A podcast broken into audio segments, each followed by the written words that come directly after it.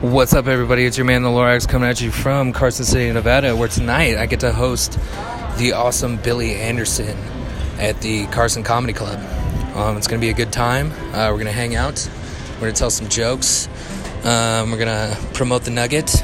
Um, if you haven't been to the Carson Nugget or the Comedy Club, please do. Um, it's a fantastic place. Um, a lot of crazy emotions going on right now. Uh, nervous, but excited. Excited I get to be in my hometown doing comedy. Um, I mean, not a lot of people get to say that they uh, get to do comedy in their hometown. I mean, especially for um, you know doing comedy for shit. I don't even know how long right now, but um, no, it's gonna be it's gonna be fun. Um, if you guys are around, um, come check it out. Um, if not, you know, um, enjoy the rest of your Friday.